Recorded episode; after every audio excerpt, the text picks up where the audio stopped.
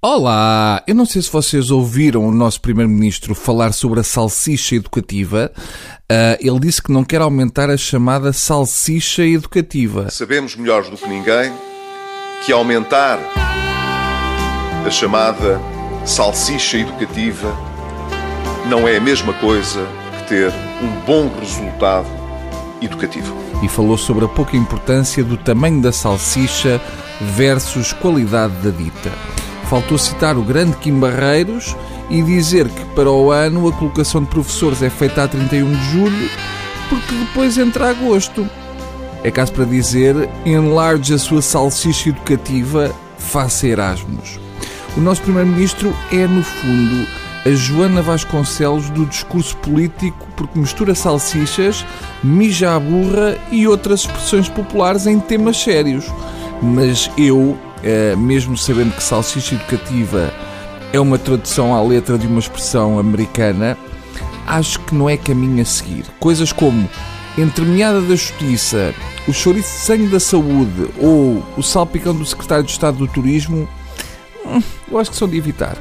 Bem, siga para o tema de hoje. Não sei como é que Lisboa está hoje, porque este texto foi escrito ontem durante a maré baixa no Lumiar. Mas quer-me parecer que se continua a chover, o António Costa ainda vai ter que arranjar pirogas para os simpatizantes do PS irem votar. Bastou uns minutos de chuva para Lisboa ficar o caos. Consta que as sarjetas estavam entupidas com panfletos das eleições primárias no PS. Se continuar a chover, vai ser péssimo para a fisioterapia de Costa. Seguro pode sempre dizer que Costa promete um rumo novo para o país se não tiver a chover e ele não conseguir sair de casa. Ontem, em segundos, instalou-se o caos em Lisboa, a cidade ficou debaixo de água, havia besugos no Largo do Carmo, taxistas a salvar passageiros do tuk-tuk de afogamento e o Duque Stolzofna apareceu a dizer que estava sentado no passeio da Praça de Espanha e que não se lembra de mais nada. No meio do caos, a Câmara de Lisboa fez o que esperava, que foi convidou Garrett McNamara para promover a Baixa de Lisboa. Decidiu que os novos fiscais da EML vão ter guerras, que o novo cais de cruzeiros afinal vai para o Campo Pequeno e que a estação de metro ali em Benfica vai mudar de nome para Senhor Robalo.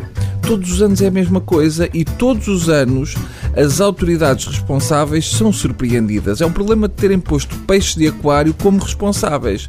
São pessoas que acham que Vivaldi é um exagero com aquilo das quatro estações. Saíram no intervalo do concerto porque julgavam que acabava ali. Vamos fazer assim: juntamos dinheiro e pomos um frigorífico gigante na Praça do Comércio, assim do tamanho da árvore de Natal gigante. E depois, em meados de agosto, pomos um papel gigante com um imã a dizer: Não te esqueças do outono. Agora, o que me dá um quentinho nestes dias assim é pensar que, muito provavelmente, o nosso Primeiro-Ministro esqueceu-se do guarda-chuva na Tecnoforma. Bom dia para todos. Adeus.